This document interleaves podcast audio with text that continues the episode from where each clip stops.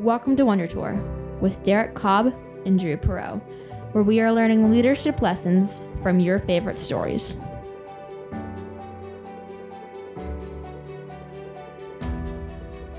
Hi, I'm Brian Nutwell, And I'm Drew Pro. and we're on a journey to become better leaders by touring fantastic worlds and inspiring lore by going on a wonder tour. We connect leadership concepts to story context because it sticks to our brains better. You can find out more at wondertourpodcast.com. We've done it again. We're back for another Star Wars episode. This time we're continuing the map making series by talking about how Luke runs away hides the map to his location. In Star Wars Episode 7, Force Awakens, we have just that an awakening. It's all about these new characters coming to know who they are and what the mission is. The through line that holds the story together is that everyone is searching for Jedi Master Luke Skywalker. Seems like everybody has this reliance on Luke that if they're going to be able to defeat the First Order and overcome this new evil, they're going to go right back to the well that they did in the original trilogy, Luke Skywalker himself. And yet, Luke can't do it alone, but everybody is still trying to find the map to get to Luke, and they see that as the only logical step that they can take. So, why does Luke go run and hide? And aren't we all a little bit like Luke sometimes? We take the map, we run and hide, and we all have our reasons for why we do that. You know, some of us, it's due to our past, due to the pain that we've caused other people, or that we've gone through ourselves. Sometimes it's because we want other people to take a more prominent role potentially. And still other times it's because we're just burnt out and we need to get out of the fray for a little while. How we process that opportunity and how we move forward for the good of others, not for the good of ourselves, is what makes us magnanimous. Let's go ahead and look at how and why Luke hides the map in The Force Awakens. Welcome to Wonder Tour. All right, hello again, everyone. This is Brian. I'm here with Drew, and we have found the piece of our own missing map, and we have the legend, the man himself, Derek Cobb, back with us. So, Derek, welcome back to Wonder Tour. It's good to be back. I did hide the map in the BB-8, but you guys just wouldn't stop, so here I am. We've got the lightsaber going through the dry cycle right now, and we'll be back in business here shortly. So, Derek, let's talk a little bit about this situation that Luke's put himself in. What do you think is going on here? Well, it's kind of weird. We were talking about this offline, right? And I was always curious about the why behind why hide a map, why hide the map to yourself, why run away. I think they hit us with this really hard here when you get into episode seven. They need some kind of a shocker. We've kind of kicked it around, and he doesn't want to be found, but there is a shred of him that wants to be found. What do you guys think about that? Oh, there's this human element to it that I don't know, I can relate to, so I imagine other people can relate to as well, where sometimes you just distance yourself from a certain initiative or from a certain group or something like that. And sometimes you just drift and it's not quite on purpose. But other times, you know, you go through this event in life or somebody went through an event and you're just like, okay, you know, I need to take some time off away from this and sometimes you do that without any inkling of how it'll all come back together. In this situation, I think it's interesting because, like you said, Luke literally leaves a map to himself. So he's not putting himself out there and saying, you know, I'm just going to distance myself from this community that he really helped build and and was one of the heroes of. That people are still like the legend of Luke Skywalker. They're out there looking for him but he's not completely given up on it because otherwise, you know, he could have just completely gone off the radar, off the map, no way to contact him and, or find him. To me, it seems like, at least in the context of the other episodes, eight and nine, it has a lot to do with the pain that he caused and the regret that he has, the feeling that he isn't worthy to be the Jedi Master who trains the students because one of his students turned to the dark side, and that was his greatest fear. And so as a result, he more or less cuts himself off from the Force, cuts himself off from the rest of the community. It puts himself in a space where the only way that he will leave that space is if everything is crashing down around him basically. He's like it, the only time i'm going to leave here is if everything's going to get destroyed anyway. So i don't know. To me it just feels like he's gone through so much trauma that he doesn't want to experience it again or thrust that on anybody else and he's he's just shut himself out entirely. As you're talking about it, as I think about it, I feel like the element here is right that he doesn't trust himself. He knows he's a powerful Jedi. He knows he was involved in taking down the Empire. Like he knows he was Luke Skywalker and he had high ambitions. Like I'm going to rebuild everything. And he tried it and it went horribly, spectacularly wrong. He almost says it out loud, right, in the second movie. But even in this movie, put him in a situation himself in a situation where he can't touch anybody else, right? He can't screw up because nobody else is around, so he can't mess anything up. He doesn't trust his own abilities. But he doesn't go hide under a rock on Tatooine or some unnamed moon, right? He goes to the original Jedi temple and he leaves a map and he submerges but doesn't destroy the X-wing. He's got in the back of his mind that he could potentially figure it out, right? He's going to the place where the great Jedi's came from. He's got this idea that maybe there's some redemption, but he doesn't trust himself to be actively engaged in the world anymore. And so he's just kind of off on a pilgrimage somewhere. That sense of having great power and not knowing how to deploy it or not trusting yourself to do the right thing is hard to get past. I think that's what happens when you pull yourself out of the situation, right? When you do run away, then you immediately lose your flow of information and then you start to become more irrelevant and more irrelevant. And I think that when you do leave that map, you come back to the fray with a lot of old information. That's kind of like the hit you take for running away, right? It's not a it's not all beneficial. Yes, you get space, but when you get space, then you realize like maybe some of the good things you actually did do. I think that he does realize some of the good that he did after being on that island for a while, building these little stone huts with his brain. I don't know. I just envision him like lifting those rocks with his mind, putting them all, putting them all together, right? Like Legos. Like, well, I'm here. I might as well start building some rocks and hanging out with these weird ladies that are taking care of the island. I don't know. but he's got a lot of time on his hands and he has some time to think about. So I think one of the things that I do think that you hide a map is to bring yourself solace when you are alone. You're like, well, at least I hid the map, right? And maybe somebody's coming for me. And I think that is an interesting mechanism that we can tug on in the next episode when we start to talk about some uh, other topics relating to, you know, hope and belief. And so I don't know. What do you think about that? How it gives you solace that there is kind of like an inkling or a potential out there or like a 1% chance or it does something for you. It's almost like it has to keep you alive. Like if you burned every bridge around your island, for example, metaphorically and literally here, what does that get you? And how does that feel versus what he did, kind of leaving that door cracked open?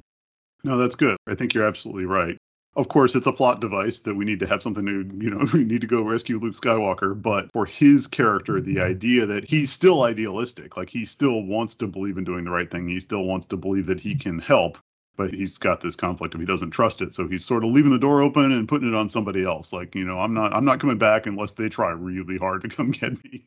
But I might be open to it, mm, or maybe I'll be really rude to them when they show up he's open to the concept eventually. I know in episode eight, Rey has to convince him to quote unquote leave the island. He doesn't really leave the island, but you know, he does create the what's the he creates a projection. We're big on projections here at Wonder Tour, or small on them, depending on how you think about it. But he creates the projection and he does leave the island. So I think he knows deep down that he has another job to fulfill, that he has another test that he has to pass, but he doesn't trust himself to pass it currently. And so he completely cuts himself off and says, okay, well, I'm only a break in case of emergency leader now. That's it. And I think the other way to think about this is pressure, the weight of expectations is that if we think about everybody else in this movie that knew him back when, there's this kind of default, well, Luke was the one that saved us before. He's the only one that could possibly do anything. That's a very uncomfortable situation to be in, especially if you're doubting yourself, if you're lacking trust in your own abilities.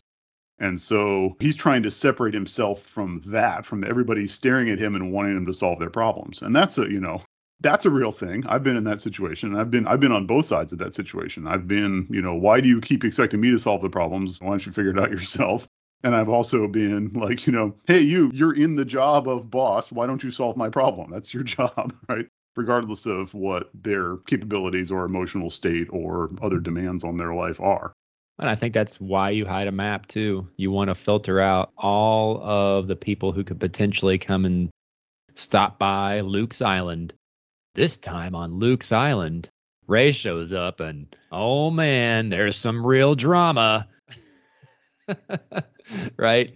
And thankfully, he got somebody who was force enabled. I mean, can you imagine if uh, I don't know Babu Frick shows up on the island and like, Hey, look. Oh, he's so good. I don't think it would have gone over very well. I think Babu Frick would have like been put in a slingshot and shot back out in space, potentially. So with that, I think we want to hide the map sometimes, especially when we've done something big. Maybe we've failed big. I like what you said about expectations, Brian. I think expectations are are huge, and I feel that. I definitely feel that being involved in some of the things that I've been involved in in work type roles in the past. You also have that in family type expectations as well. And you can just if you take it seriously, and this is, I think, the key, if you're an authentic leader and a magnanimous leader, takes it pretty seriously. And I think there is a time and place, though, where you do have to try to step away somehow, but you don't really get those opportunities that often in life to do that. It's not like you can just jet off. I, honestly, most of them end involve breaking laws, right? or some kind of a legal thing comes up against you, whatever, because you've run away. And I don't want to make light of that, but I at the same time there is a contrast here. Like when you live in space, there are plenty of places to run away to, and there is no technology there to track you. And he actually has a chance to do this, but there are vaster spaces, I would argue. Yeah, there are vaster spaces. Yeah. When we run away, we don't run away physically in the current world. The current world is so connected that physically or digitally to run away is hard. But the universe is already large enough, the world is large, but it's so much larger when you add the dimensions of emotions and relationships. And when you run away mentally or emotionally from somebody or from something, that expanse can be much larger than the physical expanse is and can feel insurmountable. And like you need a key or you need a map to be able to get back. But that emotional distance that you build that's a real thing right? Like the the way we handle it in a world where you can't physically go is we're looking at this picture right now of the look on Luke Skywalker's face when Rey shows up on his island right? Have you ever given that look to somebody that you loved or somebody that was needing or wanting something from you? Like probably. I'm sure i have.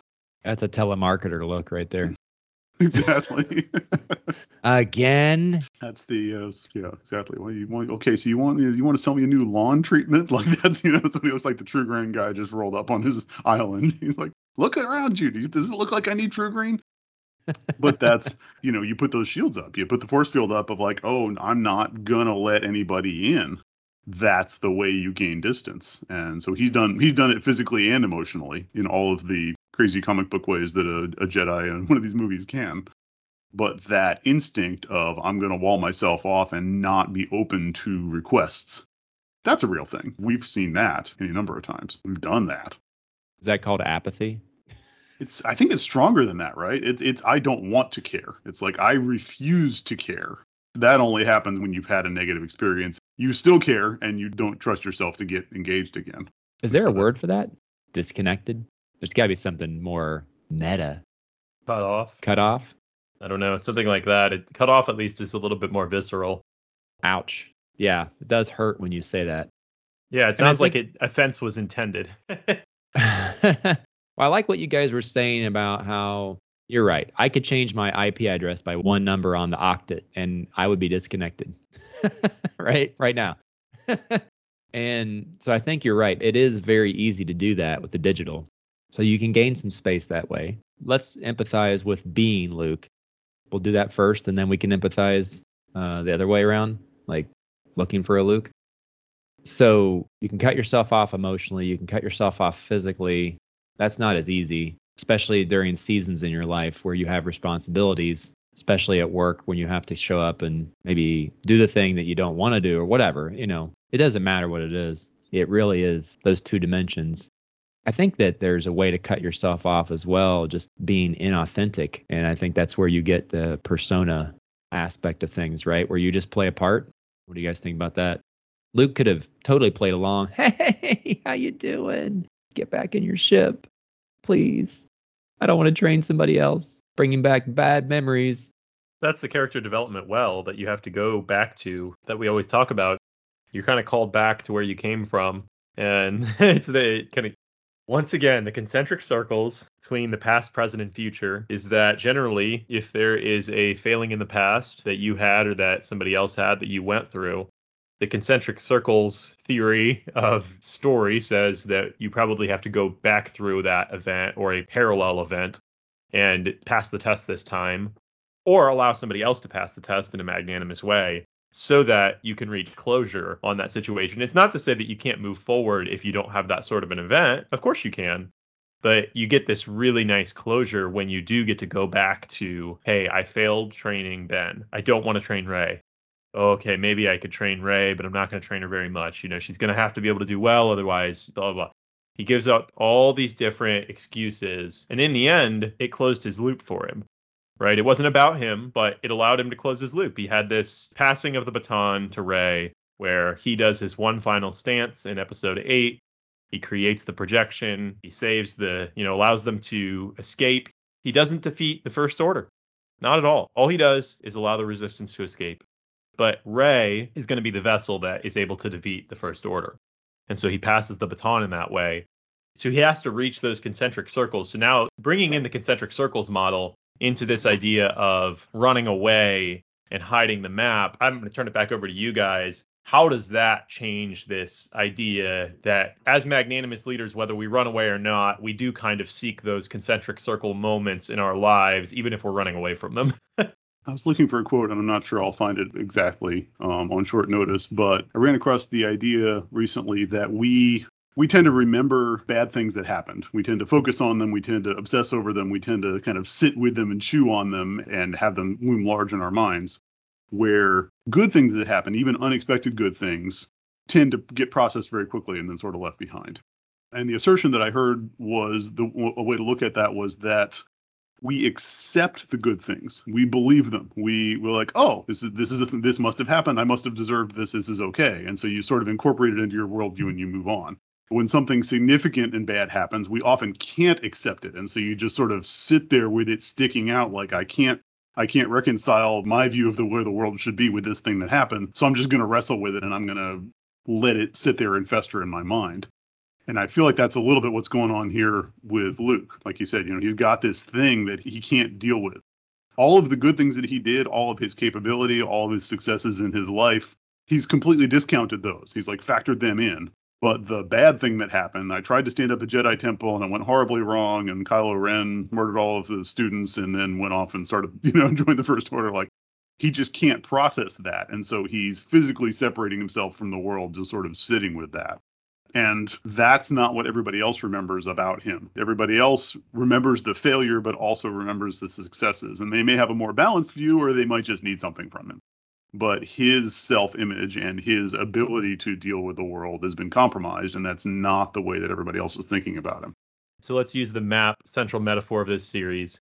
Luke has taken a pretty good map of reality that he has, one of the best, and he is not necessarily getting rid of it entirely, but he's shutting it down. That's he's, he's taking he is, he's getting rid of it. He has literally in the movie he has cut himself off from the Force, right? Yeah, so he which is his map to reality in, in Star Wars, right? Uh, spoiler for episode 2. We're going right. to go into here. The Force is a map of reality, and since he shut himself out from that map of reality because of one failure, basically. Maybe there's other failures that we don't catch in the mainline narrative, but because of that one main failure with Ben, he throws away what, for the most part, was a perfectly good map that actually could help a lot of people.